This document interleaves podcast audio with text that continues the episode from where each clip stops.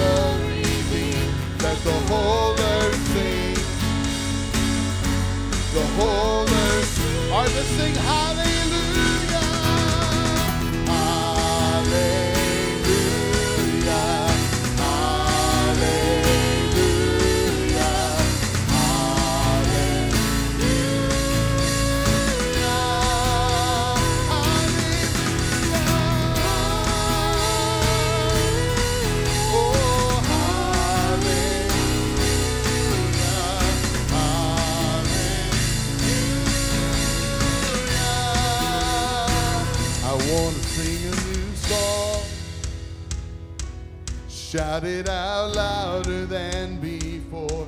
Let the whole earth sing. Oh, you sound great. The whole earth sing. Let's sing. It's a song. It's a song of praise. Redeemed. Let the whole earth sing. The whole earth sing. Let's sing that hallelujah one more time. One.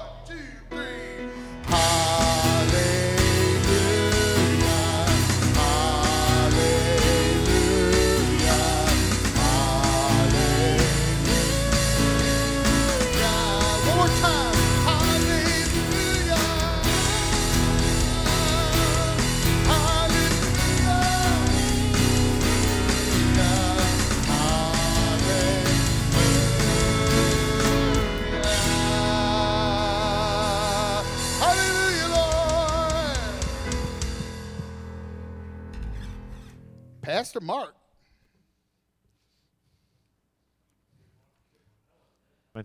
Would you take a second? Would you stand up around you? People are still coming in. Would you uh, take make a two minute party out of it? Greet somebody, hug their neck. We'll get started in a second.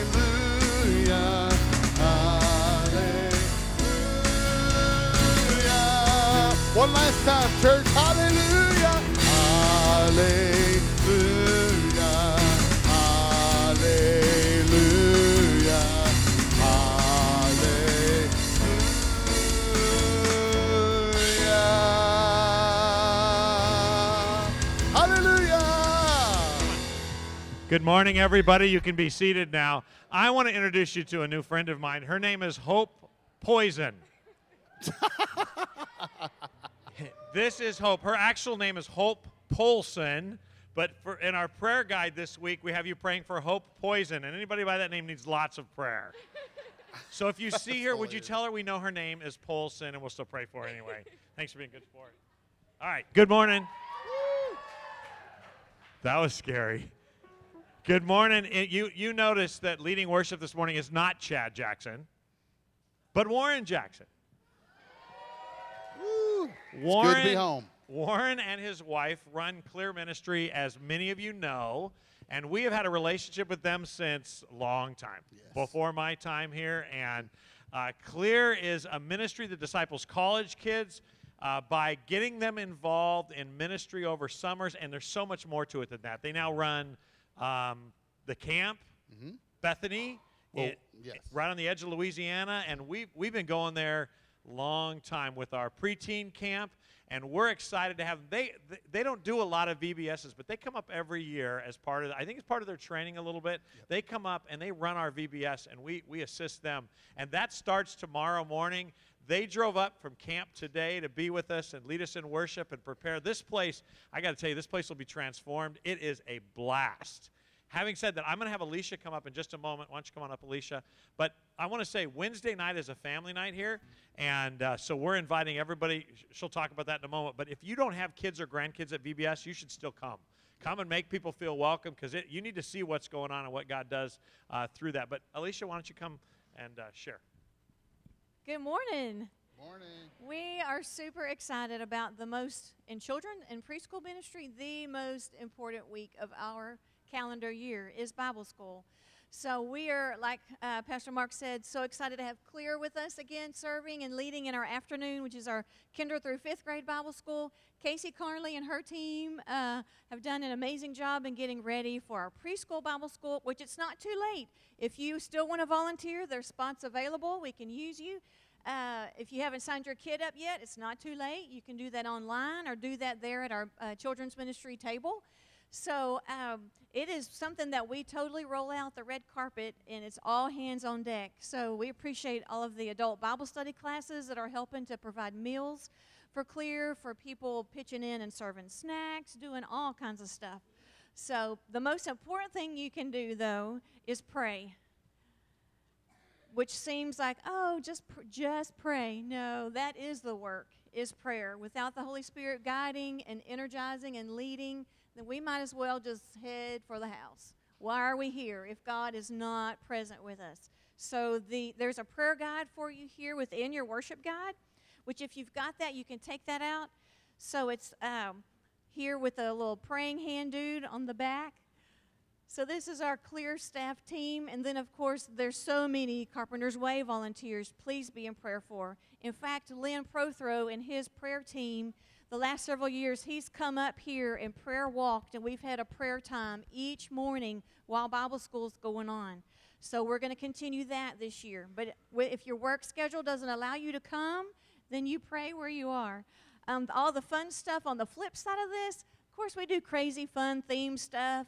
Crazy Hair Day, yes, is still part of Bible school. So follow that for your kids and grandkids um, today, immediately after worship, in order to help prepare our room, we need lots of muscles, lots of people to help move the side chairs, and we'll stack them against the wall. And you see that note in your guide. Uh, also, family night. Y'all, there's a lot. There's a lot I'm sharing, so bear with me.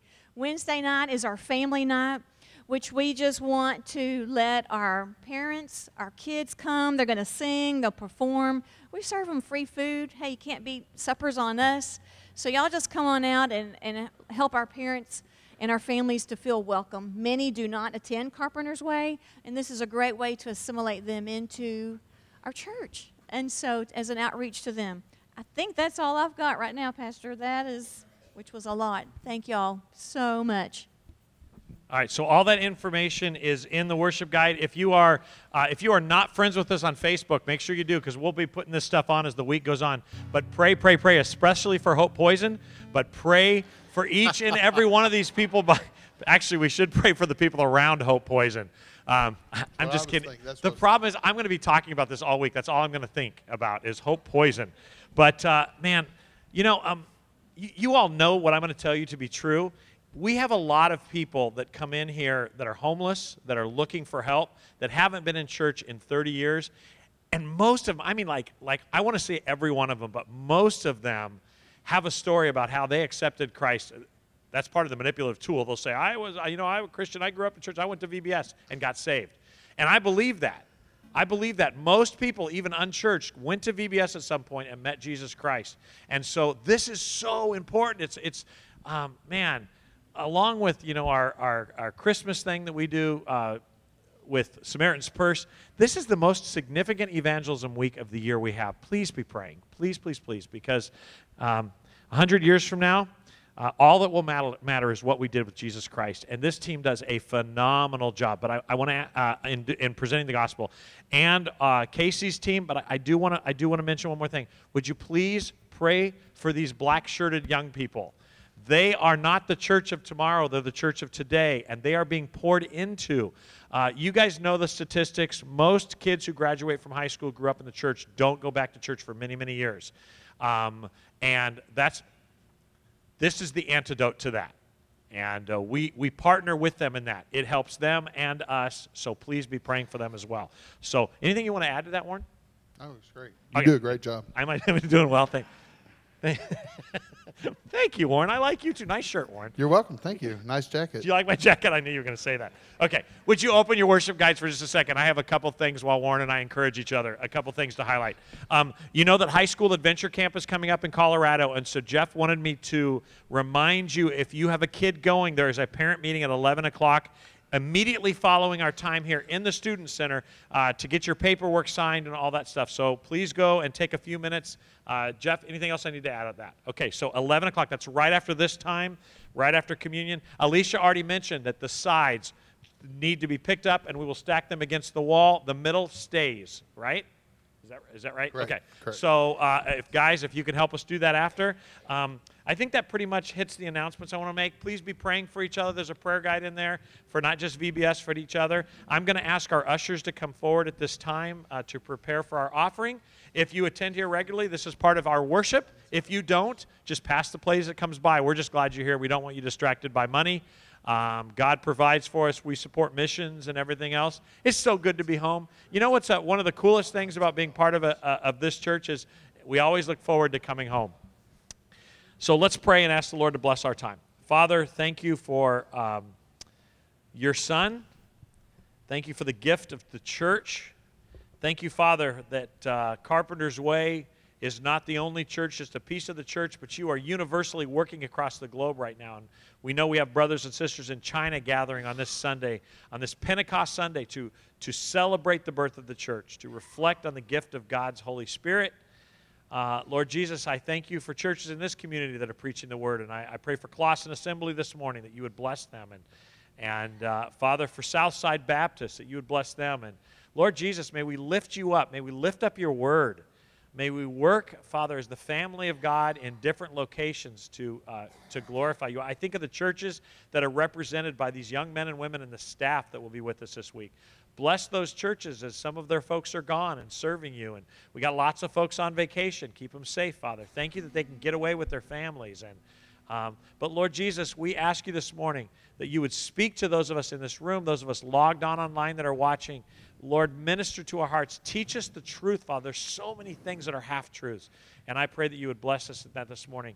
Father, as we give, uh, continue our worship by giving uh, of our finances, Lord, um, we will be careful to spend them in a way that glorifies you. But uh, we just thank you for how you provided for us these. Uh, these years and, and know you'll continue to so i pray now that we turn our eyes away from the business of church and now to the to the business of worshiping the the, the lord of the church in jesus name we pray amen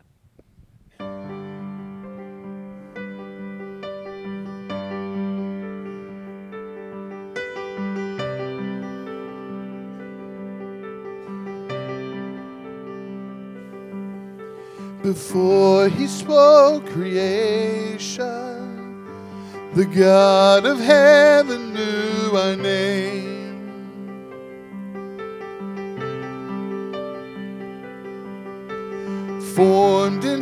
His creation. We are His glory on display. God is good, He is always kind.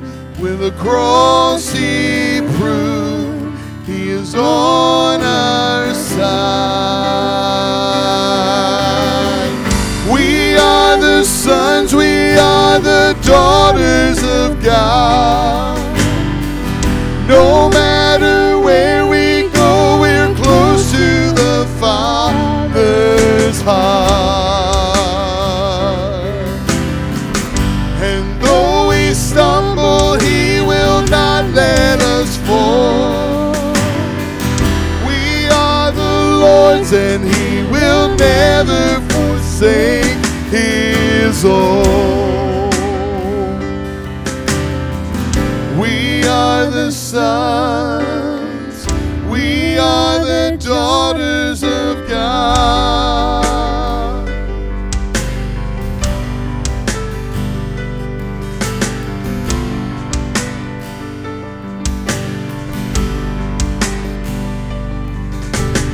love he lavished on us and called us children of the King.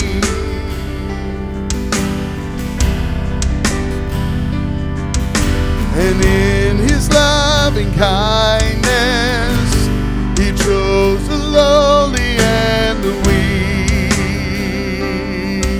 And his heart is good, and his heart is good. He is always kind. With the cross he proved, he is on our side. We are the sons, we are the sons, we are the daughters of God.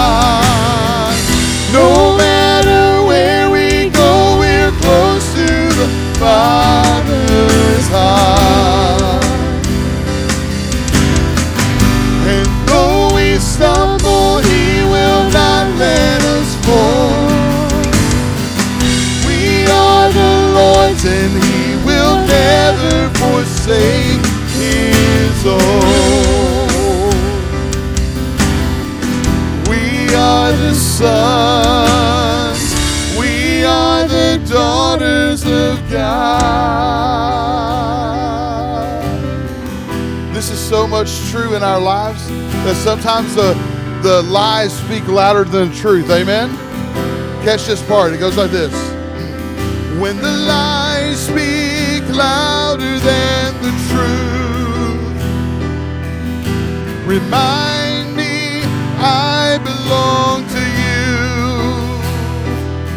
And when I can't see past the dark of night, remind me you're always by my side.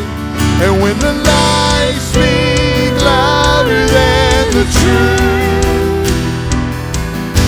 truth, remind me belong to you. And when I can't see past the dark of night, remind me you're always by my side. You're by my side. We are the sons, we are the daughters of God.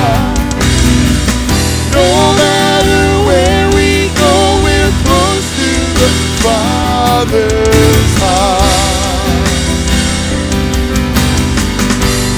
though we stumble, He will not let us fall. We are the Lord's, and He will never forsake His own.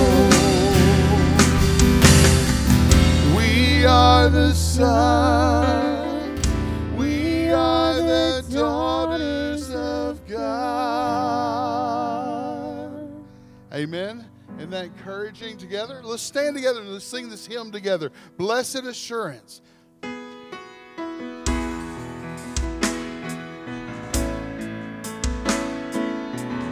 we go. Blessed Assurance. Blessed Assurance. Jesus is mine.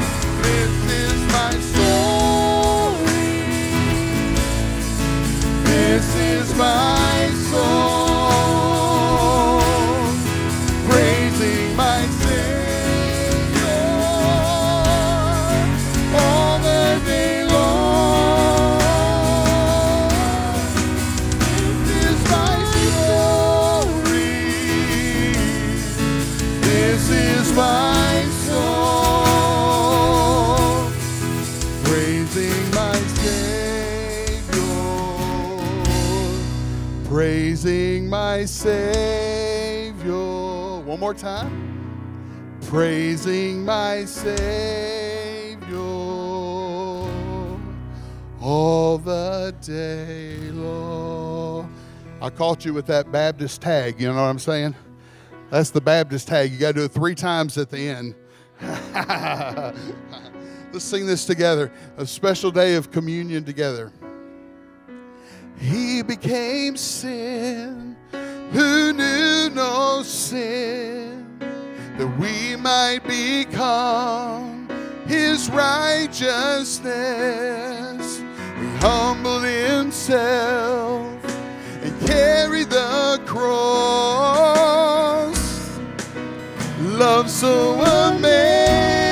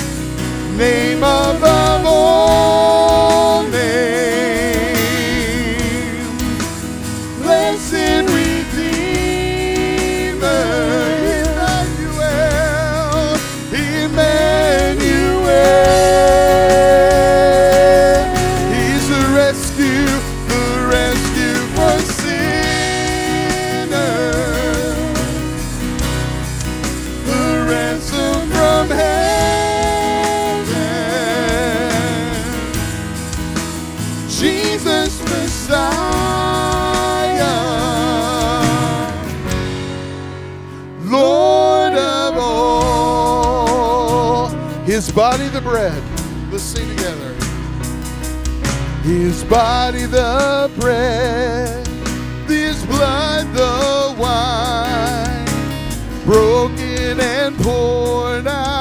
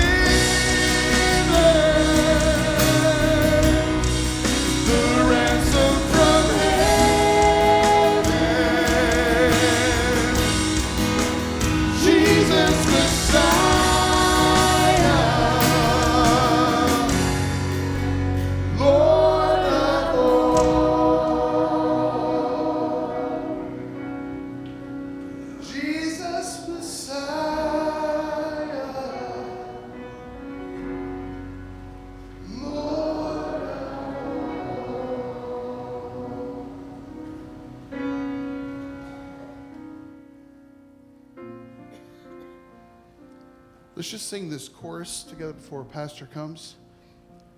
Mm. Lord, I need you. Oh, I need you. Every hour, every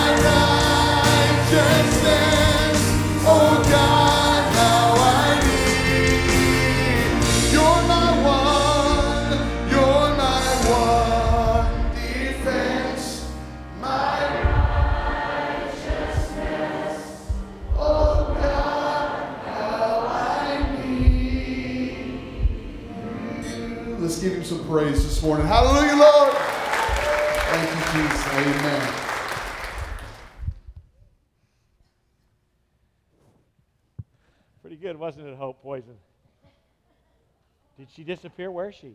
She left. That's what happens when you make fun of her name. So good to be back. Three weeks out of the pulpit is just about long enough for a guy who has a lot to say. Uh, we had a blast. We were in Ohio for a family wedding that I was able to perform, and uh, we spent some time in Amish country. And if you don't know what that is, Julie would love to talk to you about that. It is a fascinating place. And then we went to Franklin, Tennessee for a few days. Uh, Anna was with us for the first week, and then we put her on a plane, and we spent a week vacationing alone for the first time. And uh, Julie found out what a great guy she married. I don't know why you laughed. That was the first thing I said this morning that wasn't funny, but. Uh, but we had, a, we had a good time, and we ended up in, and I know we uh, took pictures and put them on Facebook and stuff, but we ended up in Laurel, Mississippi um, because there's an HGT. Is somebody from there? You just, what, you just, it's just really seriously. So, okay. Well, it was the southern part of the United States. You guys are, you guys are weird. When they say California, well, yeah, anyway, we went to Laurel, Mississippi, which is the home of a show that Julie likes an awful lot from on HGTV, and uh, we went door to door to try to meet the stars and they were not there, but we had, uh, we had a good time. We had a, a really, really nice time. And uh, what's really, really, really wonderful about being part of Carpenter's Way is you look forward to coming home. And uh, you, it, it, it, that's, just a, that's just a blessing for a pastor. There's a lot of pastors can hardly wait to get away. And uh, we love coming home. And um, thanks for making life like that. Thank you for valuing our relationship and letting us take vacations. Um, as you know, family is pretty important to me. I talk about it all the time. Uh, I, I, think, I think it's a God thing because that was God's intended plan is to make us family. I, I uh, there's, there's a lot of confusion over what this thing is that we do, and um, I'll get to that in a second. Uh, as our kids as our kids have gotten older, and you know now we don't have any kids living within our home, um, it is quite an adjustment to go from being guardian, leader, protector to coach. And that is a hard transition, not so much for the kids, but for the parents, because you really, really, really, really, really don't want to micromanage their lives. And so when they make decisions, and you know, when you have years of experience, you have wiser decisions. I know the world laughs at that, but I just want you to know that if you are a parent, you're smarter than your kids. Sorry. Just plug your ears.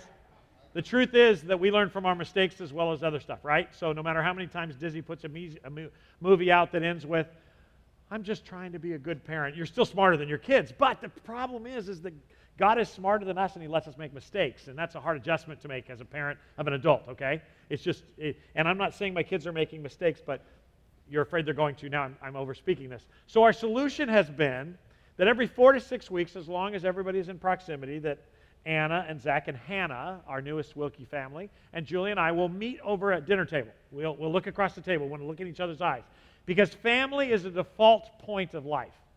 Uh, when you get together over dinner, it's not the food. It's, um, it's reminding each other what really matters. It's reminding each other, it's, it's, it's, it's gathering to talk about the value system that we have. Otherwise, life gets um, confusing, overwhelming, perplexing. And it's good to get away with your family, despite the struggles, despite the stuff, and just talk across the table. And uh, so we have decided to do that. And uh, so every four to six weeks, we get together to do that because our family is our home team. Um, there may be a day where you fire me, my family will not. That's important. That is important. There will be a day when one of them gets fired. We will not. We will stand together. We will pray for each other. We will encourage each other. We are a home team. It's our safety net. It's the default place where we gather to reset our brains and our hearts and remind each other of what is of most importance and what's true. Because there's a lot of non truths out there, and it's perplexing and confusing. The dinner table is where we have what I call a table talk. It's where we sit down, and, and, and it's not that we agree on everything or that Julie and I lord it over. It's where we disagree, but we disagree in an agreeable way based on a certain sets of customs and cultures that we have as a family and truths, and we decide how to keep going for the next four weeks till we meet again. That's what we do. Those of us who kids aren't in our home, I encourage you to do that. Find that time. But I think that the church doesn't value that as a family. I don't know if you realized that every song that Warren led us in this morning was hopeful and positive, encouraging. But I got to tell you, if you don't know Jesus, none of it counts for you. I mean, we can sing all day about how good God is, but and, but and Scripture says the rain falls on the wicked and the righteous alike. But hope belongs to His children. And uh, over the last few weeks, one of the problems with going on vacation is it gives me a time to close my close my mouth and open my mind, and I think a lot. And I usually come back from vacation with an awful lot I want to share with you. And this is one of those moments as we prepare for communion. I, I want to show you a picture that I took in Amish country just a couple weeks ago. Some of you may have seen it online. Um, that, is a, uh, that is an Amish store that's in the middle of Amish country. Uh, and Amish world is not like Disneyland, it's a real deal. I mean, they, they live, the, the, to make a long story short, the Amish are uh, consider themselves to be Christians. They would say, if you sat with an Amish man or woman and they would talk to you, they would tell you that they believe is, is, is that salvation is through faith in Christ. Uh, but once you join the Amish, believing that with them, if you leave the Amish way of living, they believe that you're going to hell. So, uh, practically speaking, their theology doesn't match, like many of us, doesn't match their practicality. But uh, you know the Amish probably because you see them with the white hats on the ladies, they ride in carts, because they don't believe in that. Um, it's not that they believe that's a sin, it's that they believe that God deals with the humble and he blesses the humble, so we live in a humble way. It's really, really funny. But their view of humility, and they're not watching because they don't have TVs, so I can say this, but their view of spiritual health is actually not living like what they call the English, those that are not Amish, but they try to get as close as they can. For instance, they can have engines powered by batteries and stuff. So basically, you can't have an affair, but you can't hang out at a strip club. So that's basically the theology of the Amish. You can laugh at that. You know exactly what I'm talking about. This is a table talk, and it's a family. I'll give you a case in point. This is a pic. This is the scene outside of an Amish store. This is a store that prides itself on training people to live off the grid if you are in English, because there's a lot of money to be made. You go to Amish country and you go, oh, that's so romantic. I can live by like Andy Griffith. That's not true, but but they sell the same. It's really weird. When you go in, you can find wash machines and stoves that work exactly like the one in your house, only they're run off propane or they're run off of battery power. They can't have the same things functioning the same ways ours do, but they try to live like us as much as possible while claiming and selling simplicity.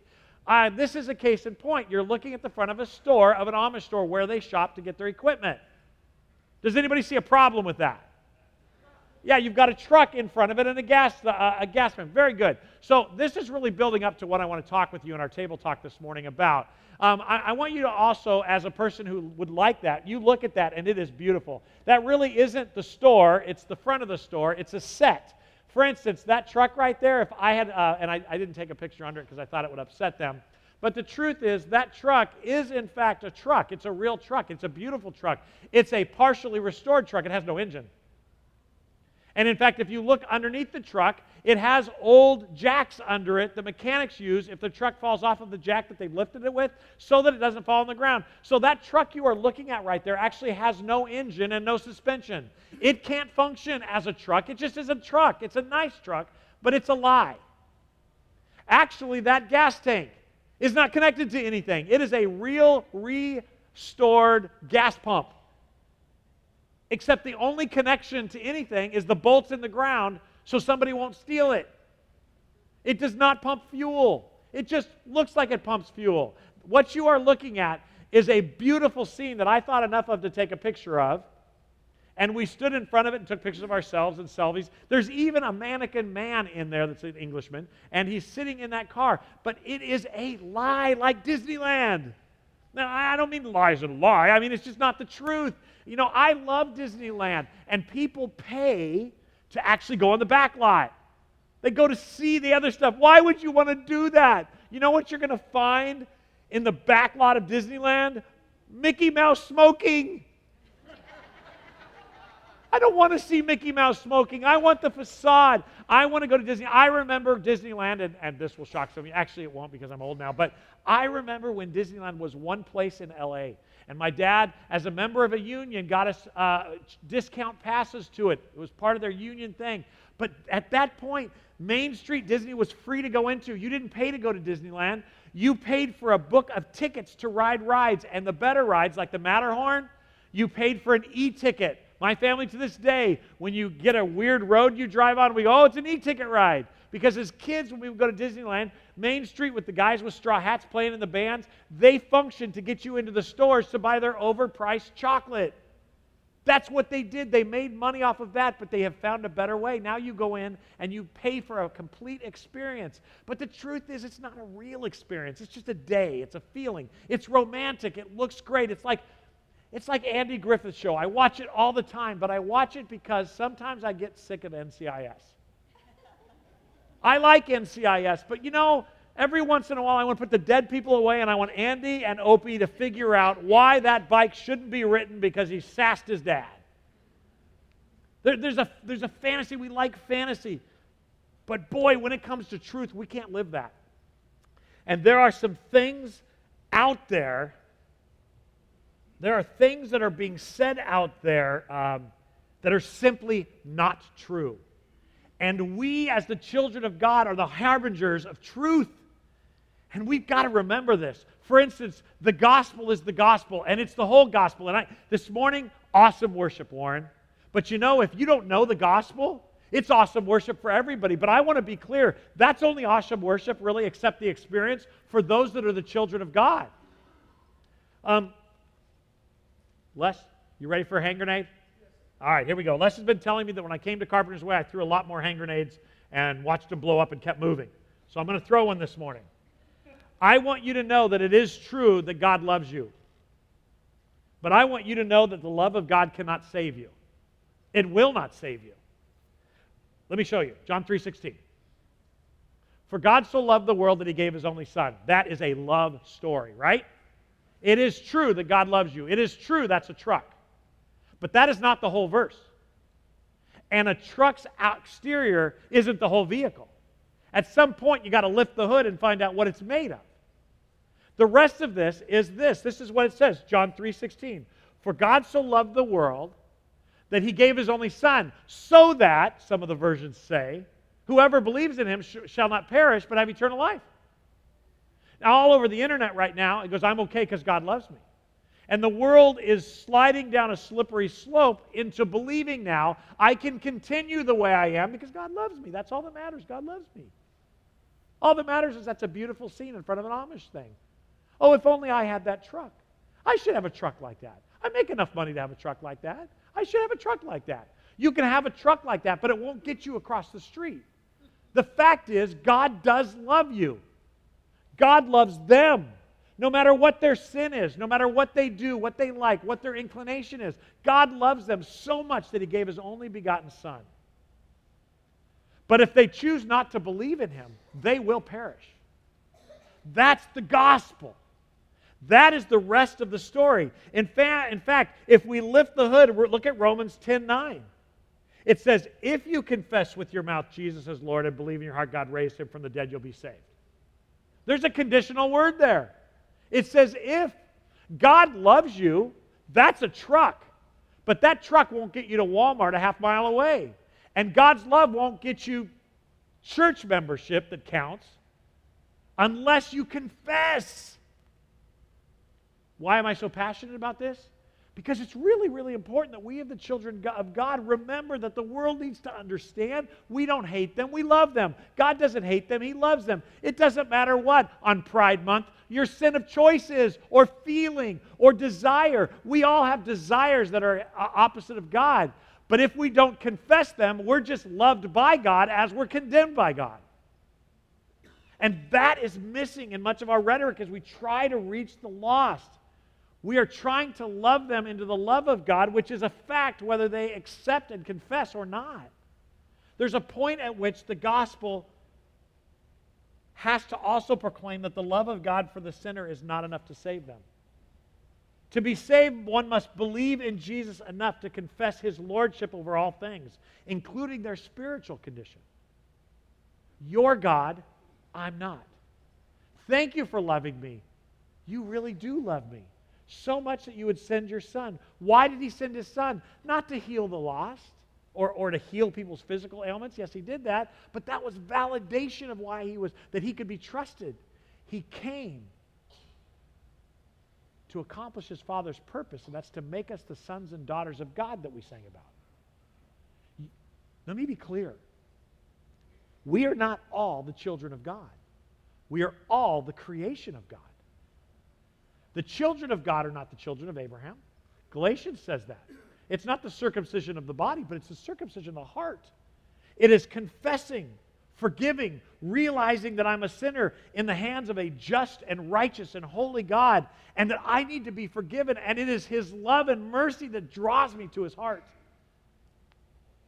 In other words, to be saved or to be adopted by God you must not only be loved by God, but must also acknowledge that you are falling short of His expectations, and He can have them because He's Lord, and that if it is only by sending, it is only by sending His Son who paid the price for your sin and rose again that you are saved. That is what you believe when you realize that God loves you enough to not want to judge you. That's why he sent Jesus. He didn't send Jesus to hang out. He sent Jesus to transform us, to start the process of transformation. Don't worry, I know you know this. I know you know this, and we're going to get to the point I want to make this morning. I thought, well, you're preaching hard. I, am not getting any Baptist amen yet today. I'm struggling a little bit. Take a breath. Y'all okay? Has there been any heresy yet? Okay, good. And if you call me out, I will call you back. Okay. I want to show you something the last couple weeks, Chad has continued our look at who is this man, right? Jesus. And the story last week, and by the way, if, if you are out of town and you don't watch online, it's really cool. We were fellowshipping with you and learning with you as we were away. It was really amazing to watch it. It's a great blessing. And Chad mentioned last week all the people that make that happen. And I, we, we so appreciate all of our technical people that uh, don't get enough attention except when they screw up. And we really appreciate you when you do well as well. But Chad said last week that some of the things that we're going to learn that Jesus says are very hard to hear. Remember, he said that? They're very difficult to hear. And in fact, some people might think Jesus is a jerk because he's constantly pushing the bear. He's poking, poking, poking. And there's a reason for that. And as we get deeper into this study, you're going to see why he poked the bear. Because people get comfortable and he wants us to think, think, think, think, think. He wants us to be pushed, he wants us to surrender.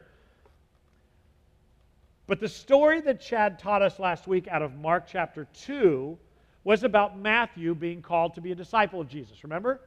Matthew was a tax collector and therefore was considered, considered contextually a turncoat of, turncoat of Judaism. He had abandoned Judaism and he was working for the Romans, and that made him hated. And of course, the Jews thought he was extremely sinful, and all of his friends, therefore, were sinful. If we take that story, everybody loves that story because we love the idea that Jesus uh, uh, calls to himself the most irreputable, wicked sinner. That's, that's true. He loves them, He loves you. But what we often forget is to look under the hood. In fact, Mark 4, uh, 2.14, look at this with me. Look under the hood. As Jesus walked along, he saw Levi, that's Matthew, a son of Alphaeus, sitting at the tax collector's booth. Follow me and be my disciple, Jesus said to him. So Levi got up and followed him. All right, so let me, let me put this in terms. Because to us, a tax collector is not a good person, but they're not as wicked as they saw them. They saw them really, really wicked. And people love to go, look at Jesus hanging out with them. I mean, while Levi is taking money at the strip club while people come and go, Jesus goes and talks to him. It's that crazy. Jesus goes and he hangs out with him. And then after Matthew decides to follow him, he has a going away party for all of his sinful friends. And Jesus actually goes to the party with them. Remember that story? He goes to the party with them. And all the people, and in fact, it's, it's such a great story because because the uh, religious leaders come to find out why he's there. And he's in the house with them. And remember, they go to Jesus' disciples.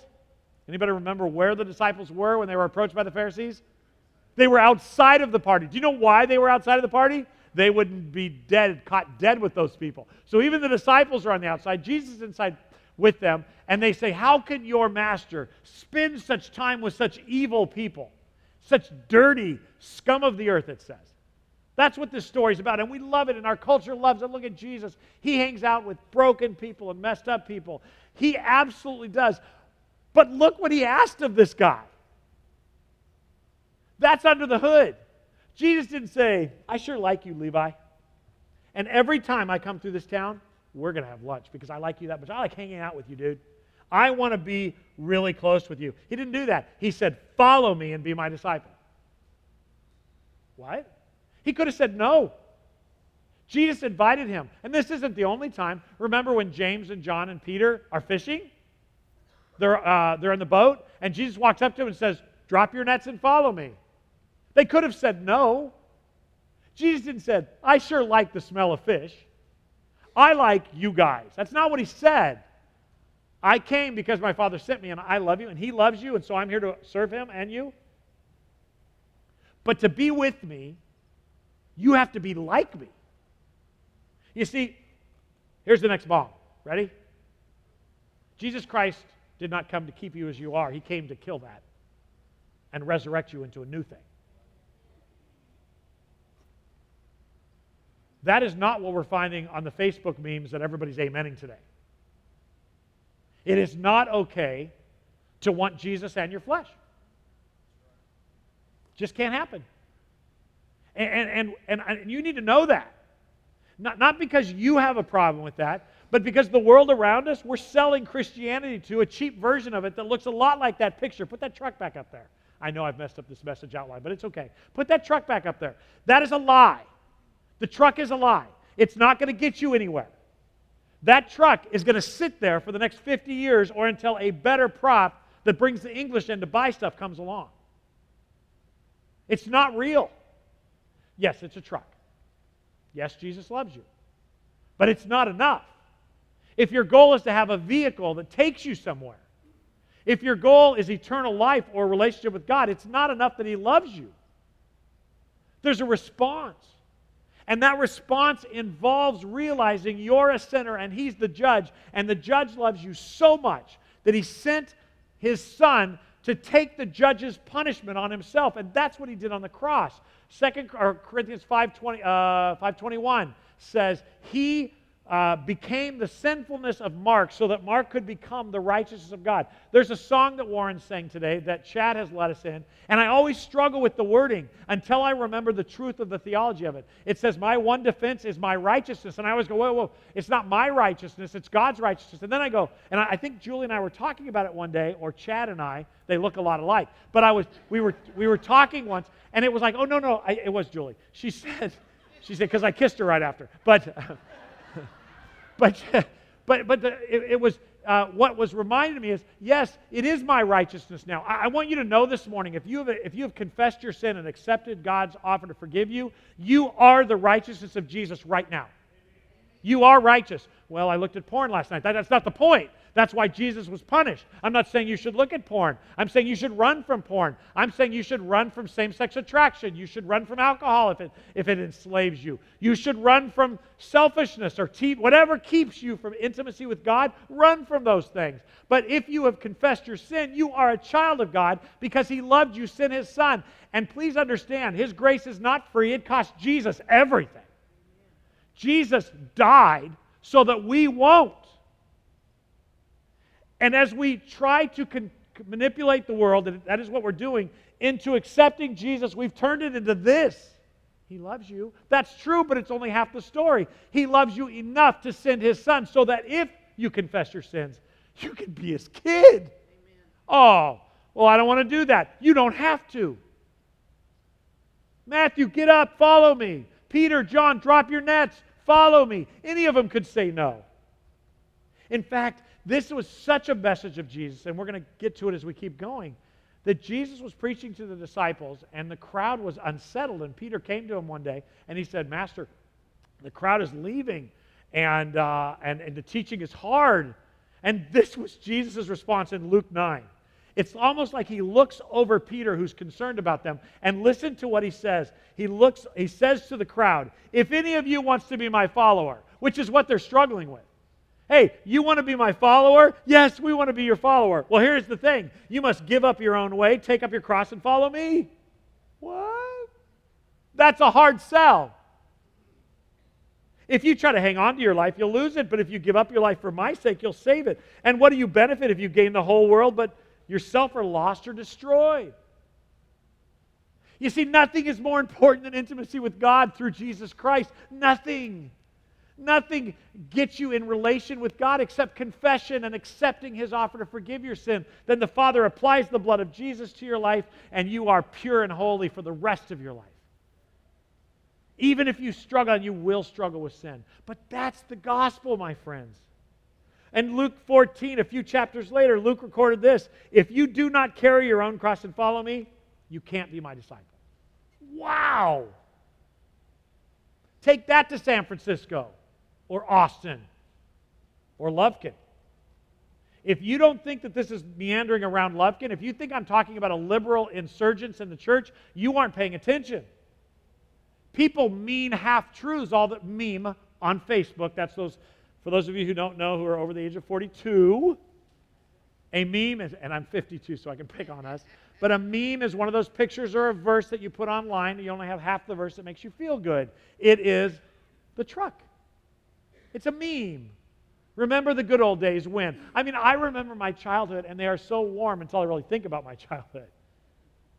I, I, long to be 14 again with all the knowledge I have right now. Wouldn't it be wonderful where the worst thing in your life was wondering if she or he liked you or not? And then all of a sudden you remember, man, there was a lot going on in my heart. It wasn't that simple, but that's what I remember. You know, when Andy Griffith was being filmed, we have people being shot in Kent State University in Ohio, but that's not in the show because it's a, it's an escape. It's like Disneyland. Terrorists could be bombing New York, and you can be at Disneyland during the day, and you could be feeling good. You're not watching the news, you're unaware. But our job as the children of God is to be aware of this and to make others aware. There is a danger coming that we have the antidote for through God's gift of love Jesus. According to Jesus, the Father's love for you is not enough. In fact, you wanting Jesus to be in your posse is not enough. To be clear, no matter what we're being told in memes on Facebook or wish were true in our hearts, Jesus did not come to save us and just keep us what we are. He came to transform and change us into his image. While Jesus does love you, he sent his son not to have dinner with you or to just hang out with you because he likes being with you. He sent him to take care of your sin problem. That's why Jesus came. And he did this so that once your sin was removed, and he says this wait till we get there. I just can't wait, so I'm going ahead. He did this. Jesus said, I have to leave. Remember why he had to leave? Somebody remind me. So the Holy Spirit, somebody greater than me in your life, can come. Because the truth was, God didn't save you. Here's another nugget of offense you were not saved from hell. That is an evangelical lie. You were saved to be adopted. Sin is the cause, it's the problem, it's the cancer. Jesus came to remove that so that what God's real plan to adopt us, to bring us into fellowship with Him, could happen. We have a tendency because of the evangelists of the 1800s, and I'm thankful for them. From Billy Sunday to Billy Graham, thankful for all of them, to D.L. Moody. You know how I feel about that big guy. But the truth is, if the question is just about going to hell, it's not the complete answer. You see, God came so that we wouldn't be condemned, but that wasn't the end. It was so that we could be adopted and in family. We could be family with Him. That's Ephesians 1 5. We could become the children of God. That was His unchanging plan. Why does that matter? Because Jesus was step one of a process. Jesus was removing the thing that kept us from being adoptable, and it would be the Holy Spirit that would transform us to make us like the family. You see, our job now in life your job, teenagers, this summer is not to attract more kids or give them a good camp experience. That's fine, but that's the truck. Your job is to tell them that God, the King of Kings, sent Jesus to build a relationship with them that's harbored because of sin. And that is a hard conversation because Satan wants you to feel bad about that. The world says, How can a loving God send people to hell? That's a lie question. The truth is, a loving God redeems people that are hell bound. And heaven is not the answer. That's not the, that's not, God isn't just going, okay, all right, Mark's going to heaven. If that were the case, he'd have taken me home already. What he wants is intimacy, intimacy with me, he wants me to fellowship with him. The salvation Jesus referred to as being born again was the beginning of the process that God is doing. And you know that because Philippians 1 6 says it.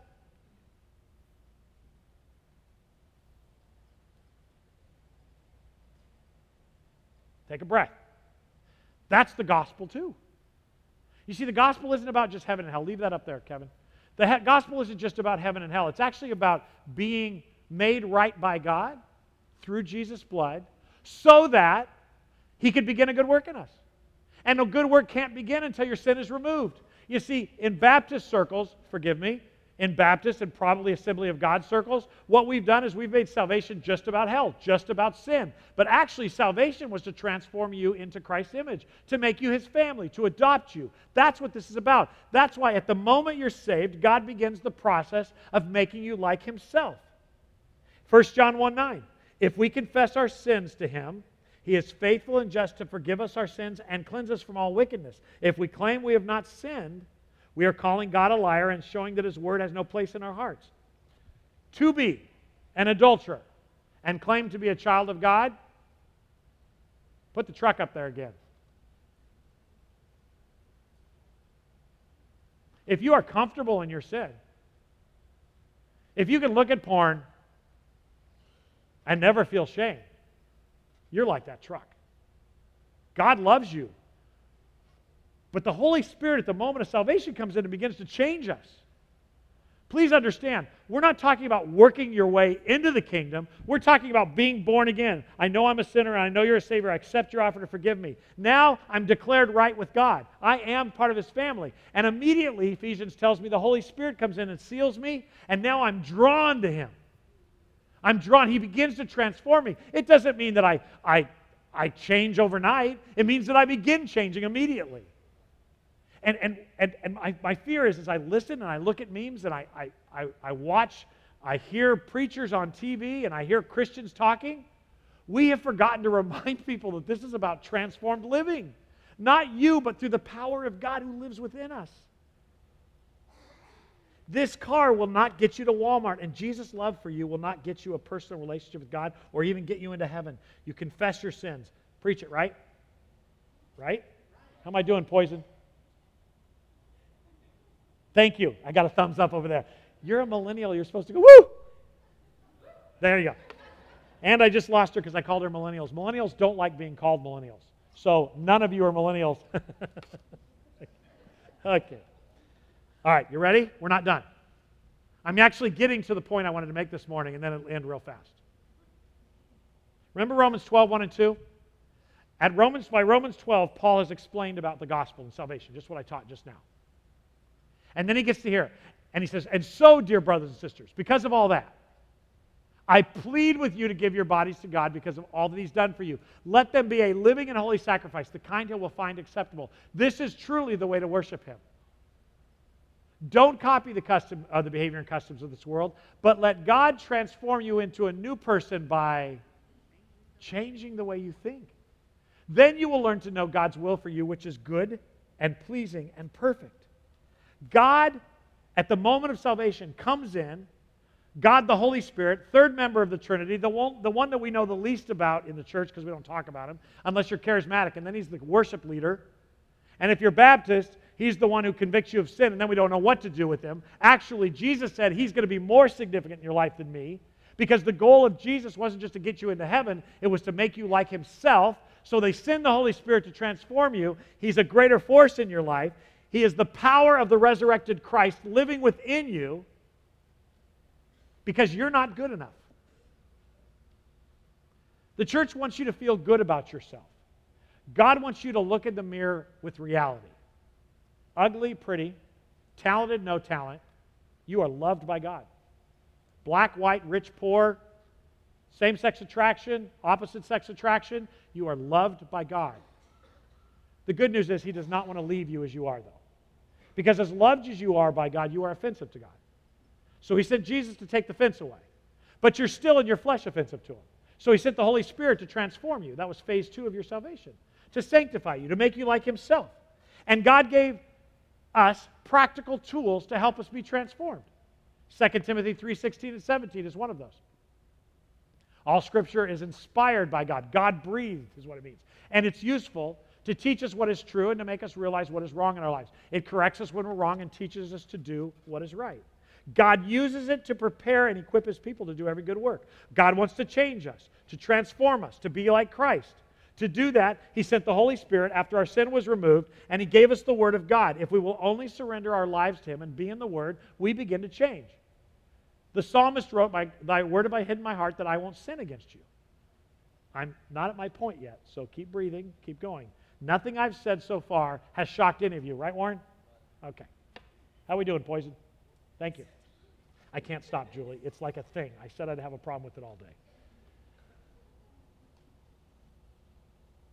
All right. Here's the burr in my saddle, as you Texans like to say.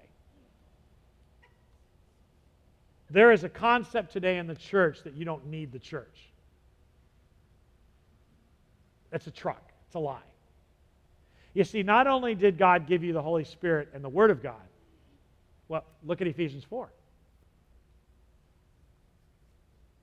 Now, these are the gifts Christ gave to the church apostles, prophets, evangelists, and the pastors and teachers. Their responsibility is to, their responsibility, here's their job, is to equip God's people to do his work and to build up the church, the body of Christ. This will continue until we all come to such unity in our faith and knowledge of God's Son that we will be mature in the Lord, measuring up to the full and complete standard of Christ. Then we will no longer be immature like children. We won't be tossed and blown about by every wind of new teaching. We will not be influenced when people try to trick us with lies so clever that they sound like the truth. Instead, we will speak the truth in love, growing in every way more and more like Christ, who's the head of the body, the church. He makes the whole body to fit together perfectly. As each part does its own special work, it helps the other parts grow so that the whole body is healthy and growing and full of love. So, on the internet today, or in funerals today, or in conversations with people, you may ask, Do you have a personal relationship with Jesus Christ? Why, yes, I got saved at VBS when I was 14. Oh, really? What church do you belong to? Oh, I don't need church. I find churches hypocritical and, and uh, you know, distracting. So I just stay home and worship. I just want you to know that according to Ephesians chapter 4, that's a lie. That's that. You may be saved, but that's not dropping your net. The truth is, God birthed the church. He gave us the Word of God. We have the Holy Spirit. God is the Holy Spirit living within us. He gave us His Word, but He gave us church to grow us up. And because through the years, pastors have made the mistake that adult parents of adults do at times. You see, if you are the parents of an adult, and this is what I'm learning, if you make the mistake of trying to, to, to parent your 30 year old like you parented them when they were 10, you are a legalist, a helicopter parent, and you will lose your kid. Many pastors are so afraid of you indulging in your flesh, they tell you lies like don't drink. The Bible never forbids drinking. In fact, there's going to be a lot of drinking in heaven. I'm not saying it's okay or you should do it. I'm simply saying that just saying it's a sin is a lie. It's that. The truth is everything in moderation. You know what also is a sin? Too much chicken at Baptist potluck. The, the truth is, where do I fill my gut with? God or me? And God gave us the Word of God, and secondly, the church, so that we're not blown around by every wind of doctrine. And I want to be clear Satan is neck deep in doctrine of the church today, especially when it comes to salvation. Your identity is Jesus Christ or it's hellbound. It is not, God made me this way, I struggle with this, therefore I am okay. No, that's not true. Because he came to redeem you from that sin and then change you away from that sin. To draw you away doesn't mean you'll stop wanting it, it doesn't mean you'll stop longing for it. It means that you love God more than your flesh. You trust him more than your flesh. That's what it means to believe in God. It means I believe your way is best, and you love me so well, I'm going to trust you the church. The church and its leadership. But not just that. Hebrews 10 23 through 25 talks about something else of the church. It's coming. I can read it to you if it doesn't show up. Here it goes. I'm throwing Kevin way off. Let us hold tightly without wavering to the hope we affirm. For God can be trusted to keep his promise. Yeah, we all know that. Next verse. Let us think of ways to motivate one another to acts of love and good works. And let us not neglect our meeting together as some people do, but encourage one another, especially now that the day of his return is drawing near. So God has given us the Holy Spirit to transform us. The Holy Spirit has given us three phys- uh, two physical tools in which to do that. Number one, the Word of God.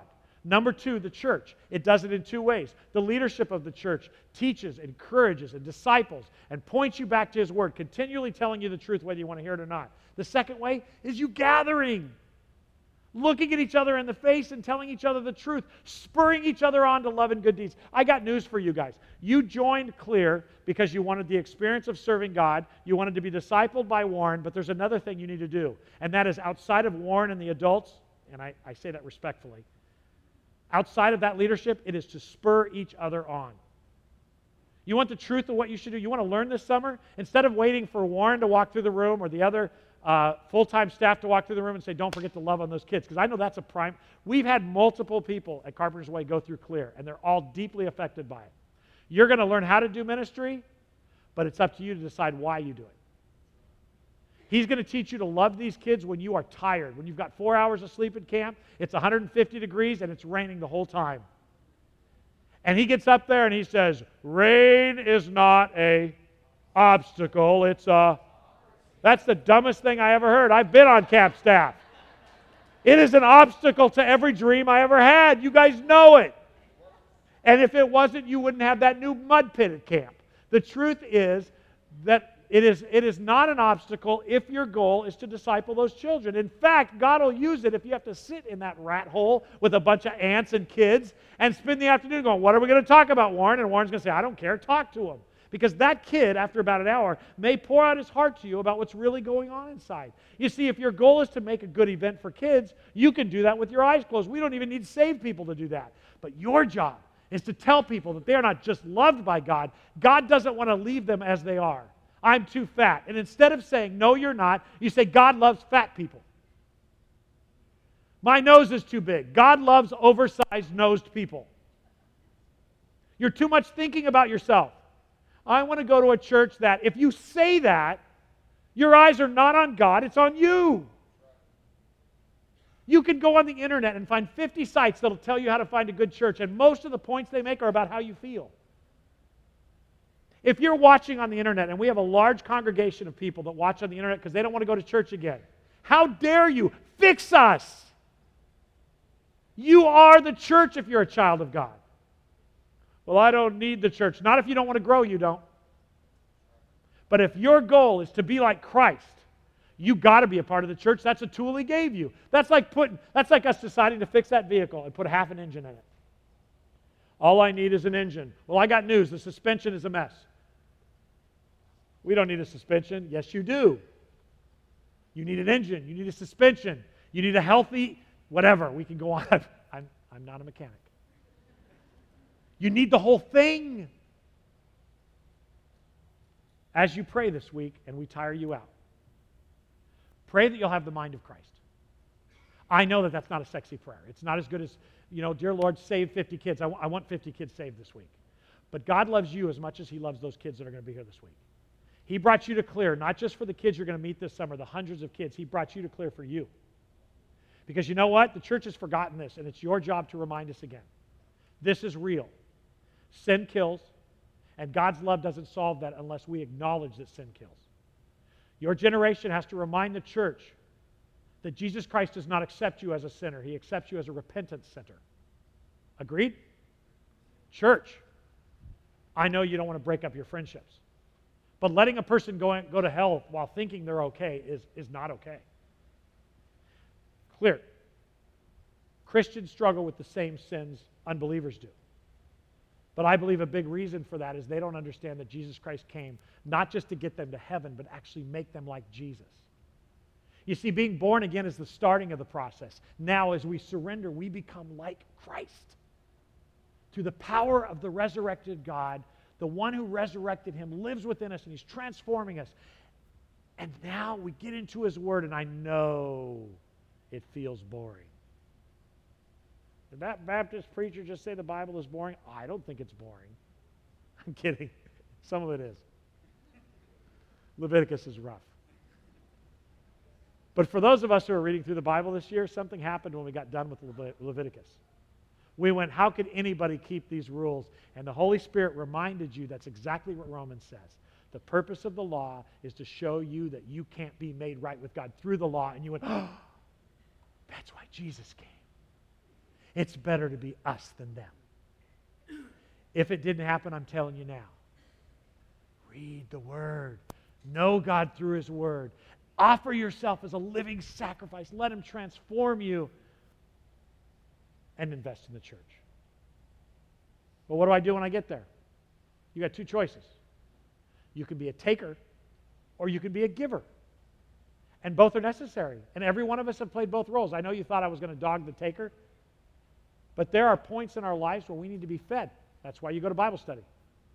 And one day God will raise you up to feed somebody who's hungry or whatever. You give financially. That's part of what we do. Ready for the third hand grenade less? Just because you attend church doesn't make you part of the body. And I don't mean part of the family of God, I'm talking about the local church. If all you do is sit in here, you're not really involved in body life.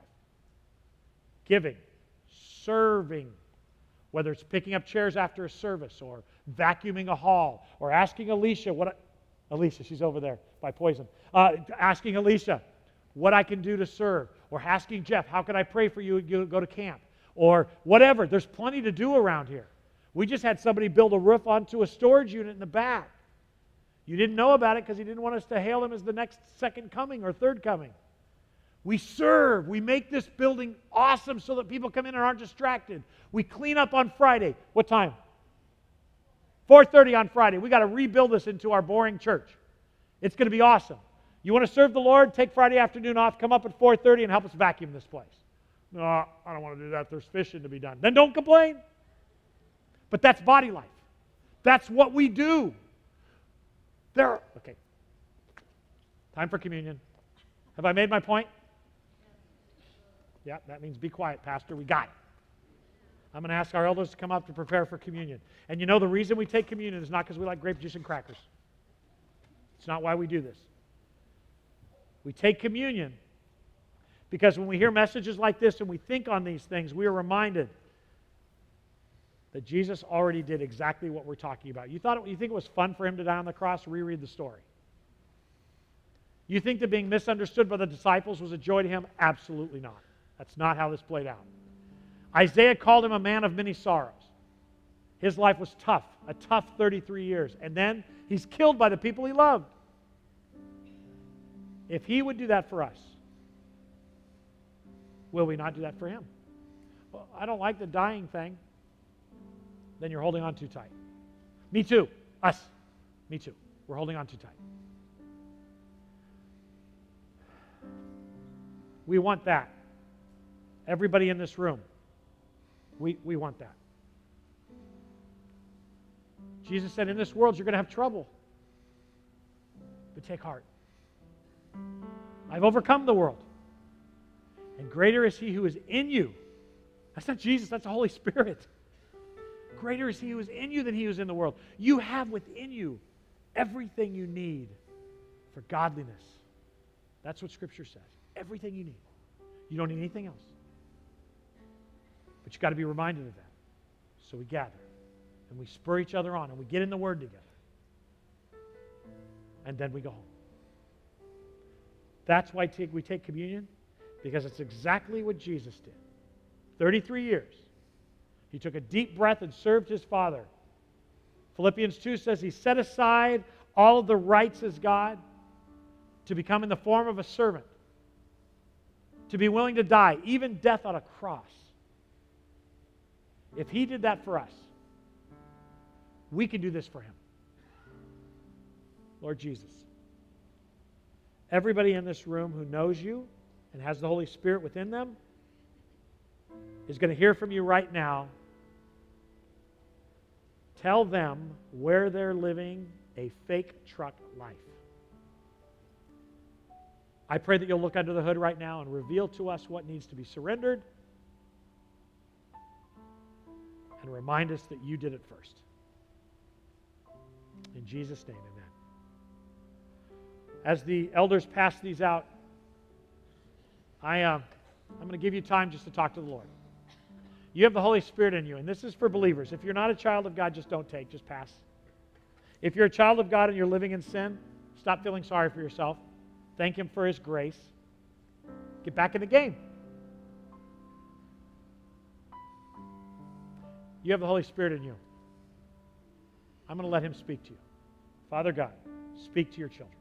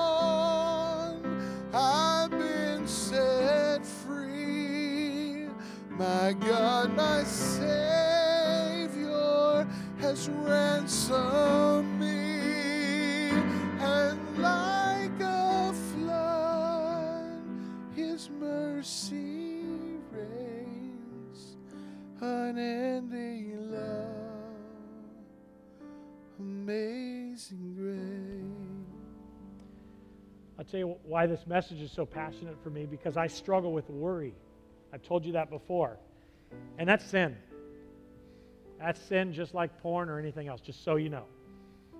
It's holding on too tight. If you don't realize that God's desire is to transform you, then difficulty is a problem. Potential difficulty is scary. But if you realize that the sovereign one loves you enough to transform you, then the things that scare you with anxiety, that's the process by which He may remind you that He's in charge. If your goal is His goal, to become like Him, then the things that terrify you all of a sudden become part of the process. God did not bring you to camp to, to, to clear the summer, to make a thousand believers. That may be the result, but He brought you this summer to change you. The problem with being a teacher, and some of you have been on staff for years, is in about four weeks, you're going to forget that this is for you too. As a pastor, I forget it all the time. I'm so busy preaching it. Don't you forget, He loves you enough, every one of you, to take you out of your comfort zone, to take Warren to work your rear ends off for Him. And at some point this summer, you're going to want to break the rules. You're going to think the rules are dumb. You're going to want to sneak a phone call. That's how this works. And it's at that moment you're going to find out why you came. That's, right. That's when you find out. And, and don't get me wrong, the temptation is good, it's normal, it's actually helpful because then you decide why you're there. And you're supposed to decide that. Remember, you're here for the king, and the king put the governor in charge, whether you like him or not. Submit yourself to the king by way of the governor, and he won't know what really goes on, but you will. So have the courage to spur each other on to love and good deeds. That is what the church does. It's not what the church does, it's what the church is supposed to do.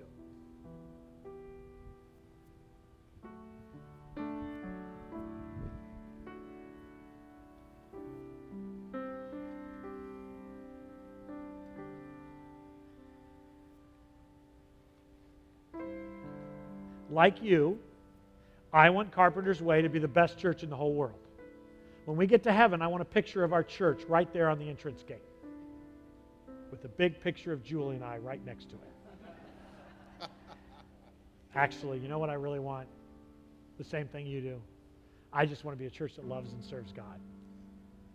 The only way that's going to happen is not by better preaching or better music. It's going to happen when every one of us in this room say, okay, Seriously, not, okay, I'll do this, but okay.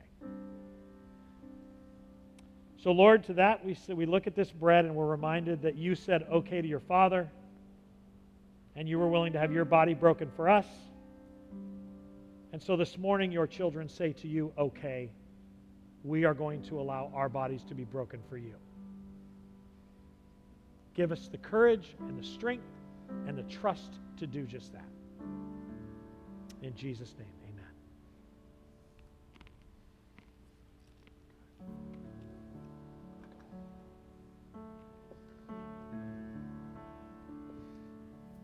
So, while the grape juice is being passed out, let me explain what this is for those of you who don't know. What we're doing here is, as children of God, we're encouraged to do this often. And we do this to remind us what Jesus did for us because we forget that it's all about Him. We start thinking it's all about the church and ourselves. So, I want to say this this bread is the picture of Jesus' body being broken. He, he hung out for 33 years, endured a lot, but He did it so that this could happen.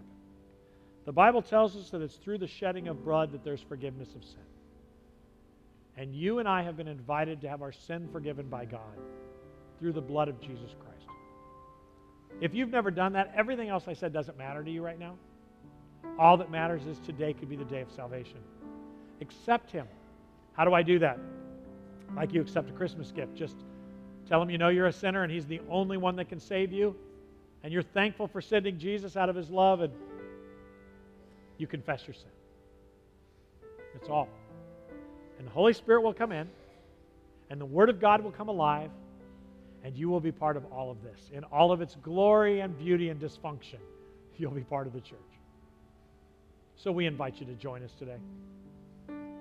To the rest of you, the Holy Spirit who lives within you is showing you areas of your life where you need to change. I know that because He's showing me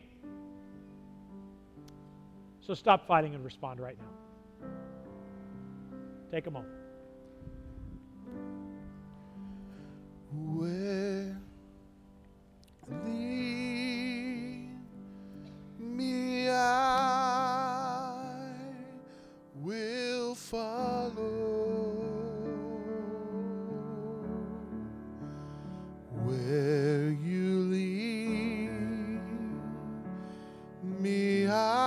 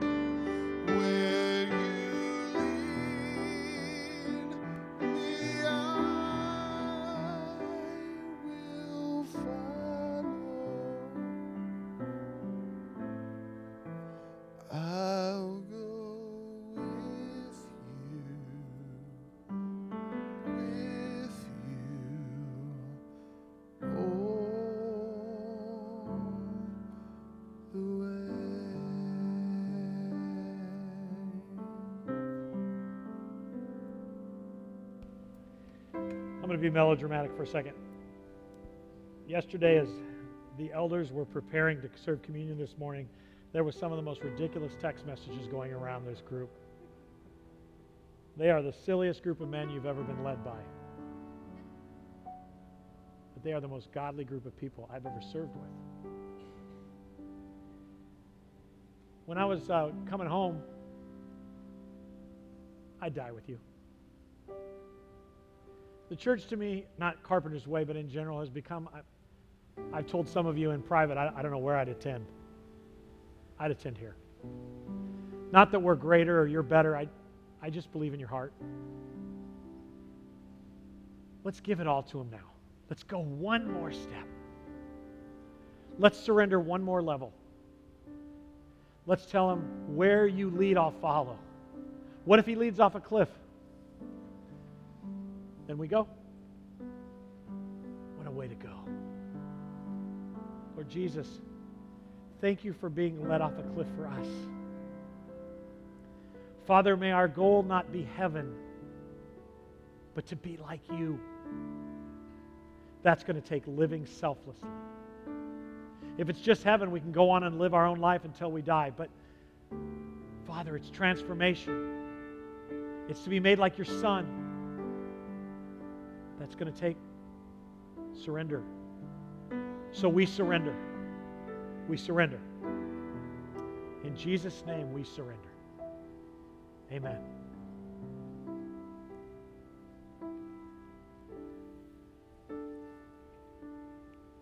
Amen. All right. That's this morning's service. But now it begins, right? That's right. A lot going to go on. Bible study is going to start in about 10 minutes. I'm going to ask the elders to go to doors so that we can take a benevolence offering. Sometimes people in our church family have difficulty financially, and we help each other out. It's another thing we do. If you're able to give to that, you may.